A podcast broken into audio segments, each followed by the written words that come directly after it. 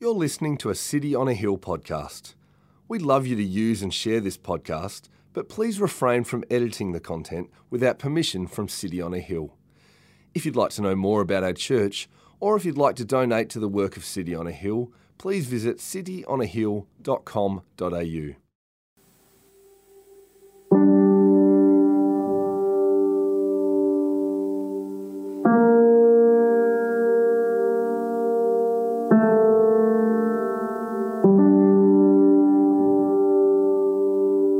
There was a man who had two sons, and the younger of them said to his father, "Father, give me the share of property that is coming to me."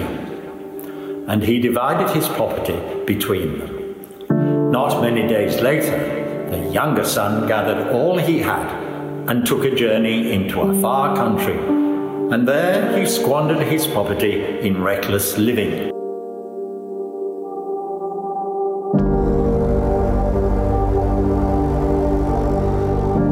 When he had spent everything, a severe famine arose in that country, and he began to be in need.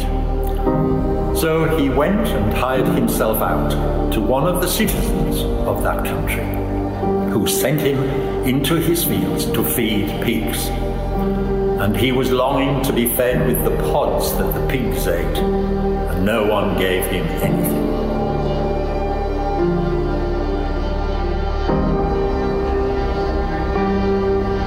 But when he came to himself, he said, "How many of my father's hired servants have more than enough bread?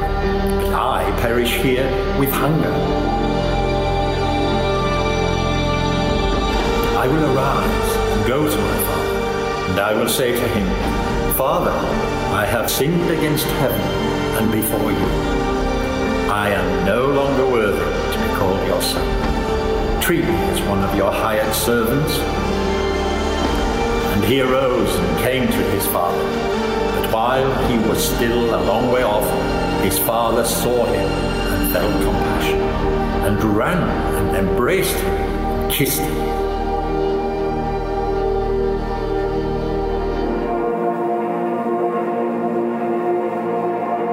And the son said to him, "Father, I have sinned against heaven and before you. I am no longer worthy to be called your son."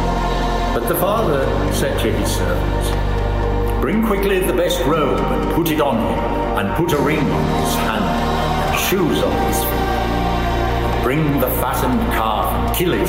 Let us eat and celebrate. For this my son was dead and is alive again. He was lost and is found."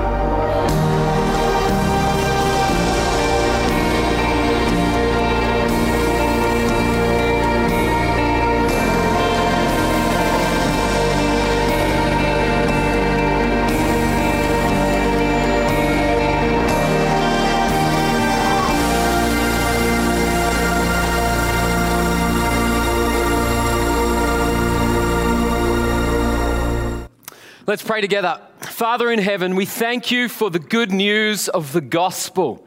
We thank you for Jesus, his goodness and his grace.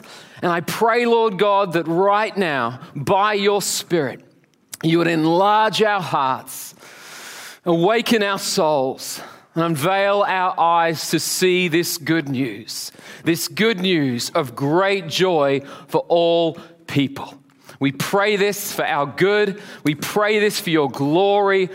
And we pray this in the precious, beautiful, and wonderful name of Jesus. And all of God's people said with one super loud voice, Amen, amen. amen. Well, g'day, City on a Hill. How are we all doing?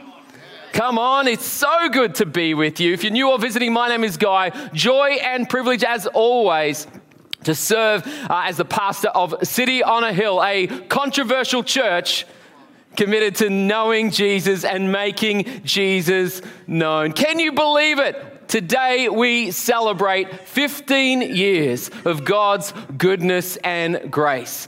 Uh, and as a special treat, we are joining live with all of our City on a Hill churches. So I want to send a special g'day to our churches in Melbourne, Melbourne West and Melbourne East. We want to go up north and say a big g'day to City on a Hill Brisbane and our family on the Gold Coast. We want to say g'day to Joel and the wonderful team at City on a Hill Wollongong. We want to keep that cheers going for City on a Hill uh, Geelong and Surf Coast. Uh, and, and, uh, uh, and for the very first time, can we make a lot of noise in the history of the church? Can we welcome City on a Hill Whittington? Let's make a lot of noise for them.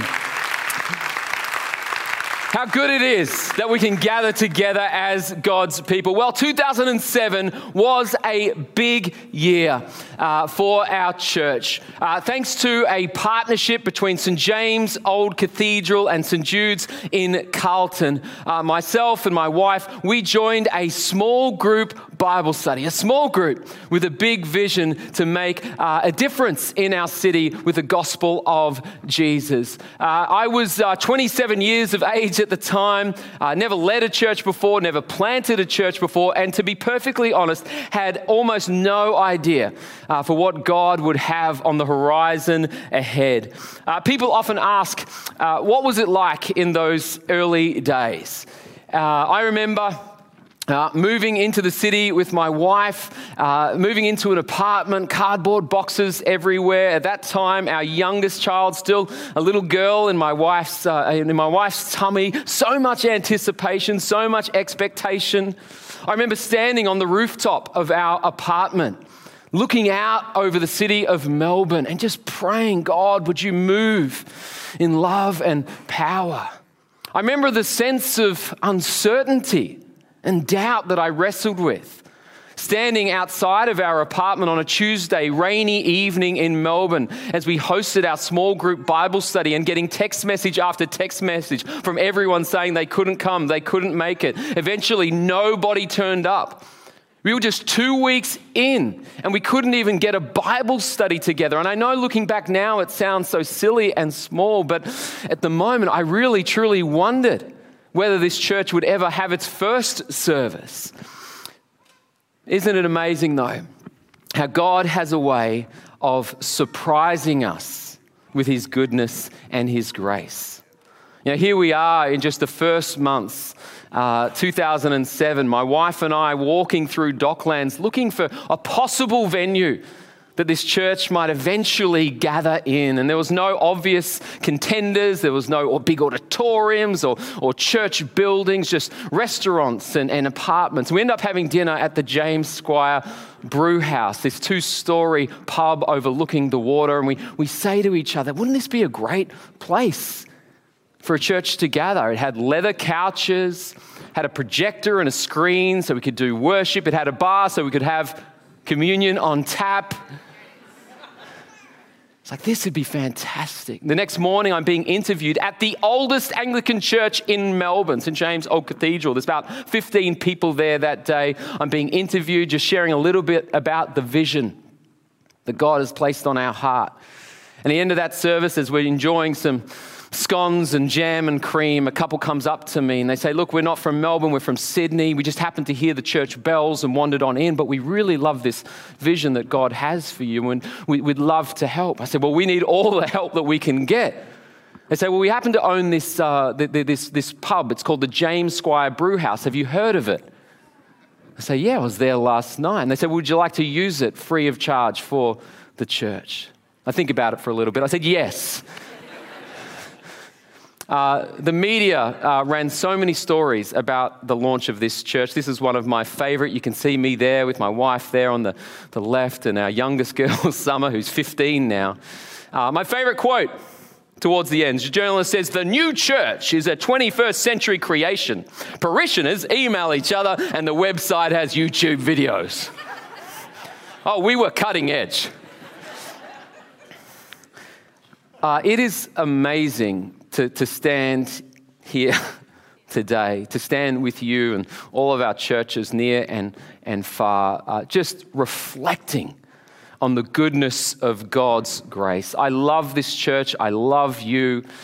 Uh, I'm so incredibly thankful for the many men and women who make up this church and the churches we're part of. I, I thank God for your prayers, your generosity, the, the service you do behind the scenes that no one sees, the ways you've loved people, cared for people, the way you've set to put Jesus first in all.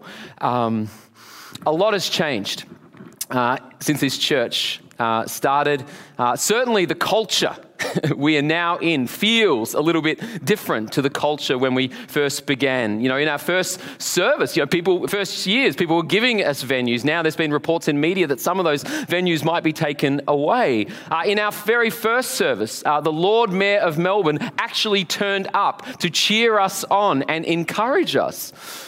Uh, fifteen years on, I'm not sure the Premier of our state is quite as enthusiastic. In the early years of our church, I did interviews on Sunrise with Koshy, and he was nice. A lot has changed. One thing that has not changed, and Lord willing will never change, and that is our passion for Jesus. Jesus continues to be our hope. Jesus continues to be our life. Jesus continues to be good news of great joy for all who believe. Thank you for being a church all about Jesus. Thank you for encouraging one another to be all about Jesus. Thank you for inspiring me to be a person who's all about Jesus. We love Jesus. We want to know him and we want to make him known. Um, This morning, we're going to be reminded of the good news of the gospel. I want us to be reminded of who it is that gathers us together this day, this grace that is available to you right now, and indeed this grace that is going to be our future as we walk together. So if you have a Bible handy, come with me to Luke chapter fifteen. Uh, Luke sets the scene by telling us that Jesus is preaching the gospel. And, and and he tells us specifically that there, there's some sinners and tax collectors drawing near to Jesus. And the Pharisees, who are kind of like the religious political elite, see these sinners and tax collectors. They see these drunks and drug addicts and prostitutes, and they see the tattoos and the, right, they see all of this and they begin to grumble amongst one another, saying, "Who is this guy who's welcoming sinners?" And Jesus responds so powerfully, as he so often does, by telling three stories. The first is the story of a lost sheep. The second is the story of a lost coin. In verse eleven, which is where we're going to focus today, we hear the story of the lost son. He says, "There was a man who had two sons." So here we are introduced to a father uh, who has two boys. Now there's an entire sermon here uh, that we could focus on the older brother. But for the purpose of today, I want us to just focus our attention on the youngest, the youngest son. We're not given much about his background, only that he's wanting to stand on his own two feet. Only that he's wanting to kind of escape it all and, and live his own life, be his own man. And so late one afternoon, as the sun is setting and his father returns from work, the young boy says to his father, "Father, give me the share of property that is coming to me." Now, you might like to underscore the word property, because it's actually a translation of the Greek word bios, from which we get the word biology. The point being that the father's estate is more than bricks and mortar. It is his life, a life, a property, a life that has been built up with love and memories. To quote the great Darryl Kerrigan, "It's not a house, it is my home." But here is the son demanding that the father tear it all up and hand it over. Now, let's not forget that this is the father who was there for this boy on the day he was born. He was there at the first day of school. He held the bike to help the young child learn how to ride. This is the, the father who has been by his bedside, praying for him, reading him Bible stories, encouraging him, and yet here is the son forgetting those former years, disregarding all that has been established in this home, dishonoring the father he was called to love. Uh, in the ancient world, to demand your her- inheritance while your father is still alive is akin to spitting in his face. In effect, it's saying, I wish you were dead. Jesus says, and the father divided his property between them. Not many days later, the younger son gathered all he had and took a journey into a far country. And there he squandered his property in reckless living, stuffing his clothes and cash into his bag. Uh, the young man says goodbye to his old life and jumps on the first train out of there. You can see him, can't you? Sitting in the last carriage, looking out to the window, his mind imagining all that awaits him in that distant country. It's important to see that when Jesus speaks of a distant country, he's indicating much more than the young man's desire to see the world. Uh, he speaks of a drastic, a drastic cutting loose from the way of living, thinking, and acting that has been handed down to him by his father. In the words of Henry Nguyen, the distant country is the world in which everything considered holy at home is disregarded. Now, this explanation is significant, not only in giving us some historical context for the parable itself, but because it summons me to see myself in the younger son. The truth is that our Father in heaven made us to know and enjoy him. Whether you grew up going to church or, like myself, never went to church, the truth of the Bible is that we've been made by God. He knitted me together in my mother's womb. He etched his name on my heart, on all of our hearts. We've been made in his image, made to know him, made to enjoy him. And isn't it true that there are times in our life where we suppress the truth of our Father and live as if God doesn't exist? Instead of resting in his love and enjoying his happiness, we forget our true home and go out in search of that distant country. In this way, I hope you can see that the distant country is more than place or geography. It's actually a state of the heart. A heart that is prone to wander, prone to leave the one I love. I became a Christian in my teenage years. Uh, in that moment, I was adopted into the family of God. I was made a son of God. I received the fullness of his blessing. And yet, despite all I have received in Christ, despite all you have received in Christ, there are times my heart forgets the goodness of God and seeks after that distant country. I was actually chatting to a journalist uh, on the Sunday night, kind of after the the saga with Essendon and, and our church. And uh, I just preached from First Corinthians fifteen about Jesus' death for sin. And she says, Guy, what has been your biggest sin this week? How's that for an icebreaker? Uh, I wasn't sure if she was fishing for like a catchy headline, but it certainly made me think about what was an intense week. And I, and I started to reflect on uh, on, on my anger uh, at how Andrew had been treated. I started to reflect on uh, my my frustration uh, at hearing of you know media turning up to our office and calling up my wife and tracking me down at an airport. I reflected on my own pride uh, at a few Christians who seemed to kind of want to use this moment to point the finger and, and throw us under the bus. Um, But actually, when it came to my own sin, uh, what I shared with the journalist is that what I lament most this week has been the distance I had from my wife and kids.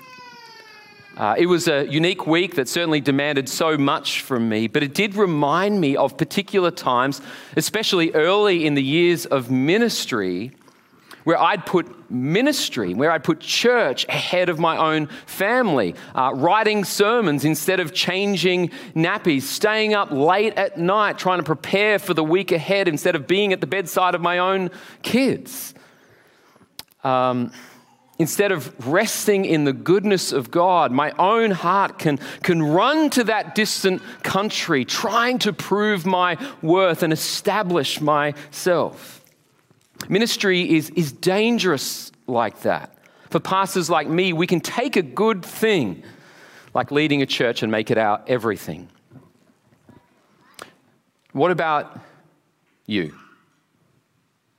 What is the distant country that draws you away from your Father? What is the good thing that you are prone to make your everything? For some, it's the lure of worldly success, the acceptance, the approval of man. For some, it's the thrill of lust, the allure of romance, the thirst for more. For some, it's the dream of family, the hope that if I can have everything right and my kids grow up okay, then I'll be someone. For some, the distant country is simply the need to be in control, to play by my own rules, to call my own shots. Jesus says, when the young boy had spent everything, a severe famine arose in that country and he began to be in need. So he went and hired himself out to one of the citizens of that country who sent him into his fields to feed pigs. And he was longing to be fed with the pods that the pigs ate, and no one gave him anything. The boy had hoped to make a name for himself, but eventually the bottle runs dry. Eventually the women stop calling. Eventually the rent is due. This is the great tragedy of life and our pursuit of happiness. In running to the distant country, we not only dishonor God, but we are lost to, to a life that is nothing more than a, than a chasing after the wind. I love how uh, Russell Brand puts this. Uh, Brand, in many ways, embodies the younger brother. And I admire in him the, the honesty when it comes to considering the, the futility and the emptiness of that distant land. Listen to his words. He says, I thought it would be good to be rich and famous. It'd be good to have stuff. It'd be good to have money and be invited to the party. Well, I've been invited. I've been in, and we're having this chat in a Swish private members club in East London. It's super cool. There's bare brick walls and everyone is double good looking. But I've been inside now. I've seen the other side of the looking glass and it ain't flipping worth it. It ain't flipping worth it. It doesn't feed your soul. I still feel empty inside. What do you do when you realize the world is not enough? When you study hard and you climb that corporate ladder only to find yourself hungry for more? When you give yourself to be a good mate, a good parent, a good colleague, only to realize that you still feel alone? What do you do when you find yourself going from one thing to the next, one project to the next, filling your life with so much stuff only to realize that actually you are empty? Jesus says, when the son came to himself, he said, how many of my father's hired servants have more than enough bread, but I perish here with hunger? I will arise and go to my father, and I'll say to him, Father, I've sinned against heaven and before you. I am no longer worthy to be called your son. Treat me as one of your hired servants. the young man becomes aware of how lost he is. He was the toast of the party when paying for the champagne, but he now sees how utterly alone and miserable he is.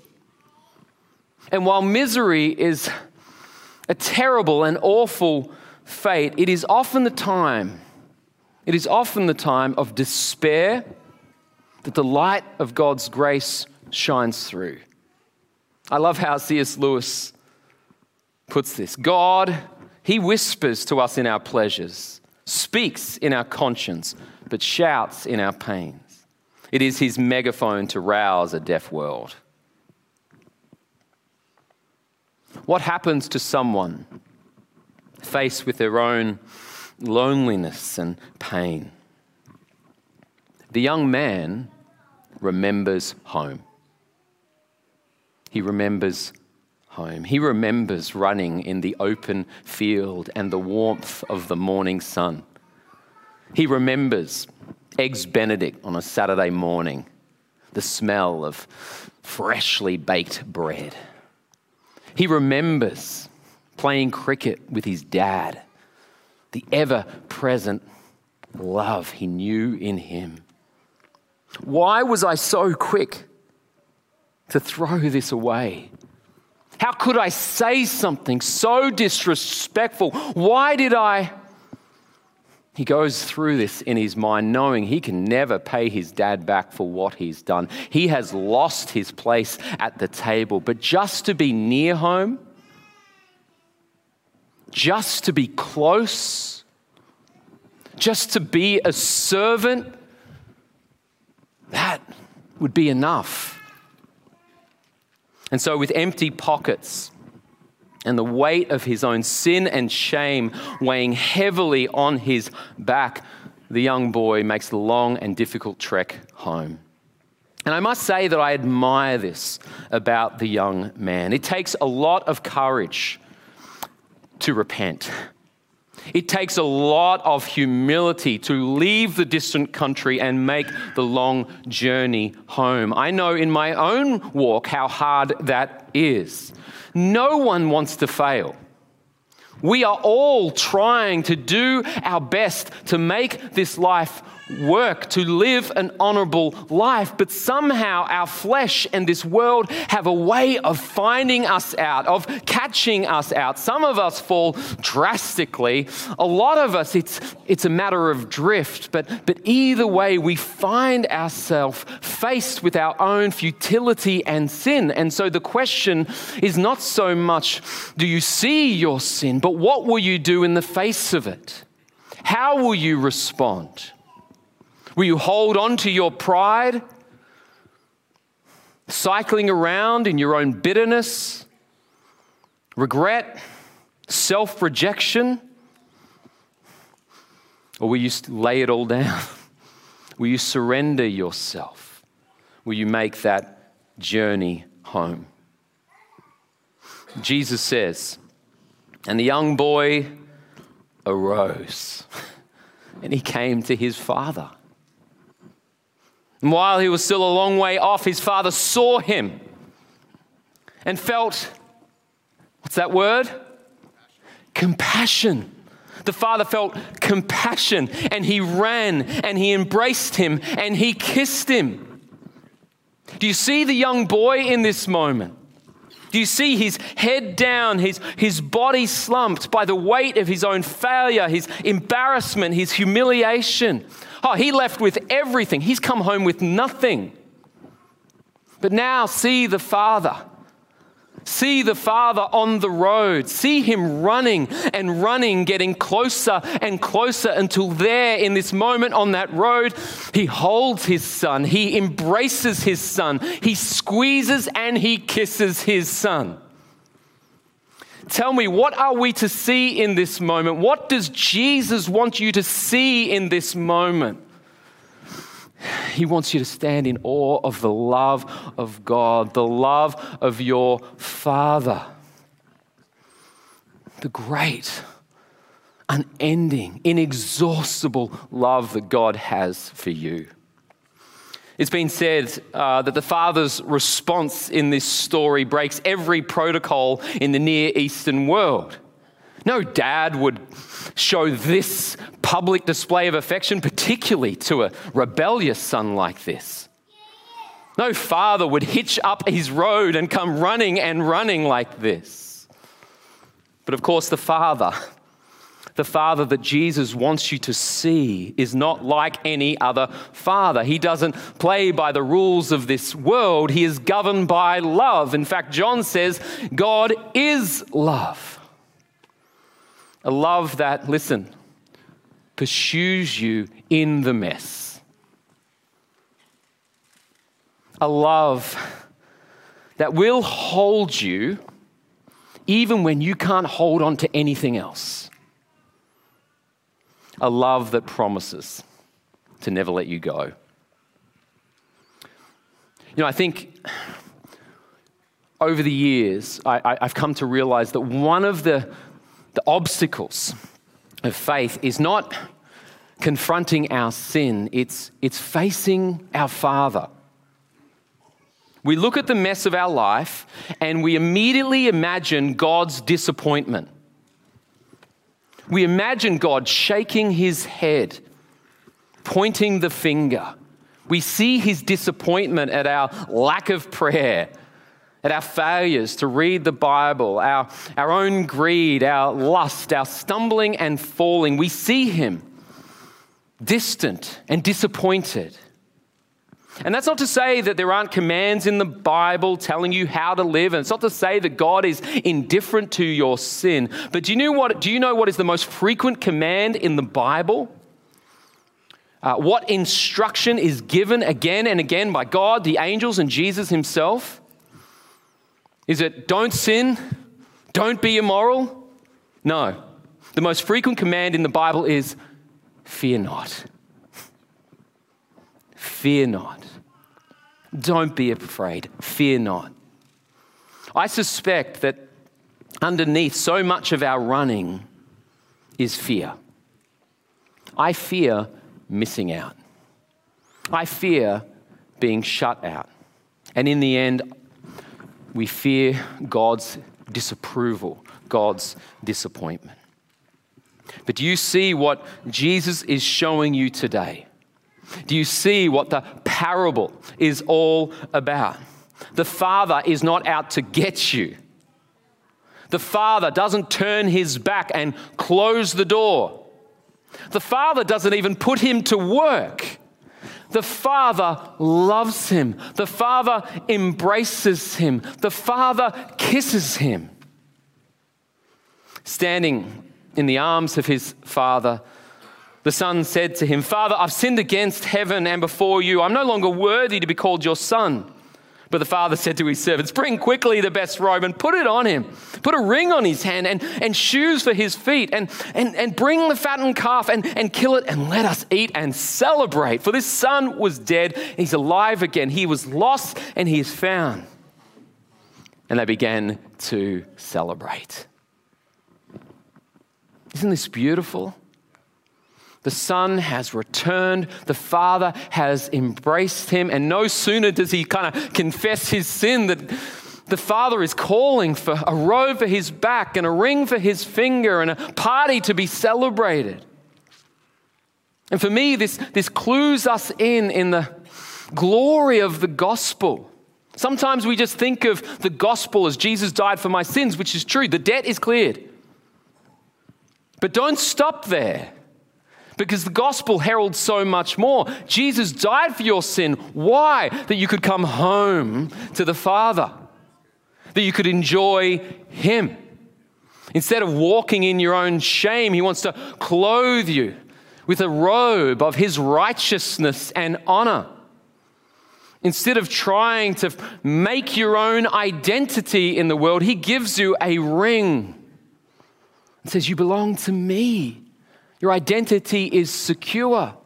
Instead of being a slave to this world or any other person, God says, "You are my son. You are my daughter." This is what Jesus wants for you, City on a Hill. This is why Jesus came, that you would leave that distant country and come home. Early this year, uh, I had coffee uh, with a young man. Uh, for the sake of the story, we'll call him Josh. And uh, he had uh, connected with us uh, through our online services and started to attend um, with his wife and kid. And, uh, you know, I love hearing how God's been at work in people's lives. And uh, Josh shares with me how he'd grown up uh, going to church and uh, had lived a, a pretty typical Christian life. Uh, but he shares that as he grew up, he, he began to drift from that life. Uh, he found himself driven by his career and chasing after success. He says, all of a sudden, I didn't have time for church, no time for Bible study, no time for Jesus. God became an echo. Uh, he goes on to share that, that the deeper he went into his career, the more he began to be immersed in a lifestyle of the world. He found himself surrounded by people who were living for themselves, and his attitudes began to change. He became cynical and bitter. And then it all came crashing down. Spiral of depravity and sin that led to Uh, depression and isolation and sadness, and eventually his arrest. In the blink of an eye, Josh lost his reputation, he lost friends, he lost his job. Um, but you know what is amazing about God and the good news of the gospel is that amidst his mess and his misery, God had not let him go. God pursued him, and the light of Christ broke through. Repenting of sin, Josh turned from that distant country and he came home to God. Sitting with Josh that day, Uh, he tells me that he was actually days away from his trial. And we prayed together. And we prayed that uh, God would be his peace. Uh, in the end, Josh was not spared from uh, time behind bars. But God's love was with him every step of the way. Today, Josh is now uh, out of prison. And this week, he gave me a window into the many evidences of God's grace. Listen to this. In the early days of my prison sentence, I hated myself. I hated how I'd fallen so far. I was angry, lost, and defeated. But echoes of sermons and callbacks to the love shown by those who'd walked beside me kept shining through. Life is not defined by our mistakes and sins. But how could anything beautiful come out of such an ugly situation? In search of answers, Josh sought out a Bible, and it was in God's word that he found the redemption. Time after time through the Old and New Testament were examples of God's grace and unfathomable love.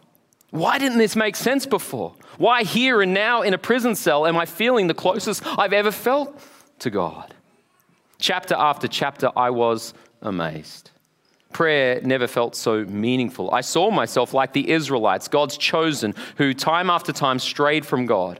Through their sin, tragedy would strike. God used the consequences of their sin to humble them and was always there to welcome them back. God took my shortcomings, my sin, and my shame, the ugliness, all of it. It was nailed to the cross where his son Jesus took my place. I was to blame, but all was forgiven. Praise God. Praise God. And please note what Josh says next. I carried a certain peace with me throughout the rest of my prison sentence. This was eventually picked up by my cellmate. This opened the conversation, and immediately I knew what I had to do. I shared the good news. I shared why I felt so secure and at peace. Through late nights, I would read the Bible with him. The week before my transfer out of prison, we prayed together. He fell to his knees and wept. That night, he accepted Jesus as his personal Lord and Savior. There is no amount of sin, shame, ugliness that God cannot transform. He took me, shook me to my core, and rebuilt me from the ground up. All I needed to do was hand myself over and let Jesus in. Isn't the gospel amazing? Isn't Jesus the best? Jesus isn't just true news, he is good news of great joy for all who believe, for all who let Jesus in, for all who come home to him. What did his life look like? What did the life of the son in the parable look like in the days and weeks ahead? We don't know, but I'd like to imagine that the love and grace he received from the Father began to change him. Because that's what grace does. It doesn't mean that we live perfect lives, but God's grace has a way of changing us from the inside out. Instead of strutting with pride, God's grace inspires a certain humility. Instead of being tossed around by the wind and waves of the world, God's grace grounds us. It's an anchor for our life. Instead of living with hard edges and a cold heart, the grace of God softens us. We can begin to meet other people with forgiveness, compassion, and kindness. And instead of living in, in fear, we, the body of Christ, can engage this world with love. It's what I love so much about City on a Hill. It's what I love so much about our churches, is the way that you love one another and love those around you. I actually checked in with um, the bar manager at the European Beer Cafe after the saga with Essendon and the church. Wanted to see how she was going in the midst of that. She says, "How are you going?" Uh, we attend that uh, venue for our evening service here in Melbourne, and and and uh, she was fine. And she says, "You know, Guy, uh, a journalist actually came up to me and wanted to hear my take on the headlines." And I said, "You know those headlines? It's all a bunch of B S." Her words were a little more colourful than that. I'm giving you the Light F M version.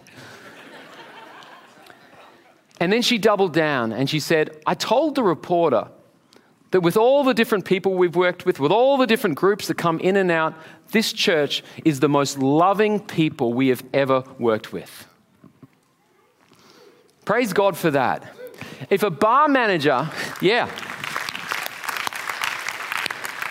If a bar manager who, as far as I can tell, doesn't regularly go to church is telling a reporter of the love they have seen and experienced from a church, you can be sure it is by grace and grace alone.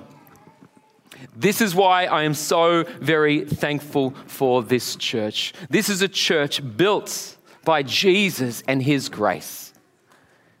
And as we celebrate that fifteen years of grace, as the band comes up and gets ready to sing, let me encourage you to, to live by that grace and allow this grace to now shape the years that we have ahead. We have lots of stories to celebrate, but there are more stories to be written, more chapters to come. And I want to encourage you to lean into that. I see a church that continues to go deeper with Jesus, to be bolder in our preaching and our ministry of the word. I see a church that is continue, continuing to do the hard and costly things to serve our networks and our neighborhoods, to serve our cities and suburbs, to serve the poor, the outcast, the disadvantaged. As I look to the horizon ahead, I see a people who are taking their discipleship seriously, who are not living with one foot in the world and one foot in the church, but are all in for Jesus.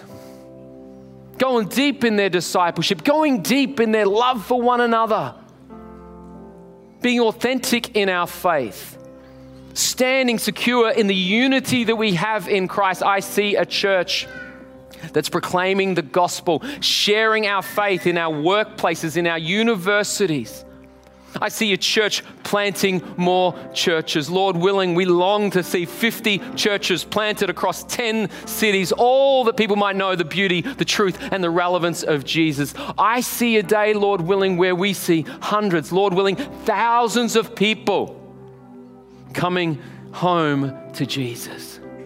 Just as the father in this story runs to the road sharing that grace, so we long to be a church that joins Jesus in his good news. We have a big vision because we serve a big God. And now is the time for us all to be all in for Jesus. You know, if you've been sitting on the fence perhaps, just checking this Christianity thing out. Don't stay and look on from afar. Come home. You don't have to have your life completely worked out. You leave the distant country. You recognize the futility of a fallen world. You come with nothing. And in Jesus, you receive everything. I believe today there are people that God is pursuing. Don't, don't let this opportunity pass. Come and talk to me. If you're at one of our other churches, come and talk to one of the ministers, one of the pastors, anyone. So I want to come home to Jesus. We'd love to help you take that step. And if you are in Jesus today, pray that this grace would surprise you afresh this morning. Let's continue to be those people who love Jesus, who serve, who pray, who give, who proclaim the good news. That in him, we might stand as a city on a hill and shine the light for him. I'm going to pray wherever you are right now, let's stand. Father, thank you for the good news of the gospel. Work in our hearts now that we may celebrate you.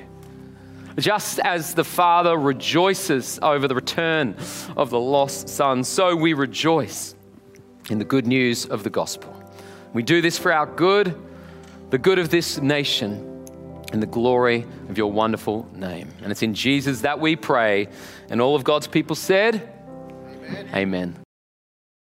Thank you for listening to our podcast. If you'd like to know more about our church, or if you'd like to donate to the work of City on a Hill, please visit city on a hill dot com dot a u.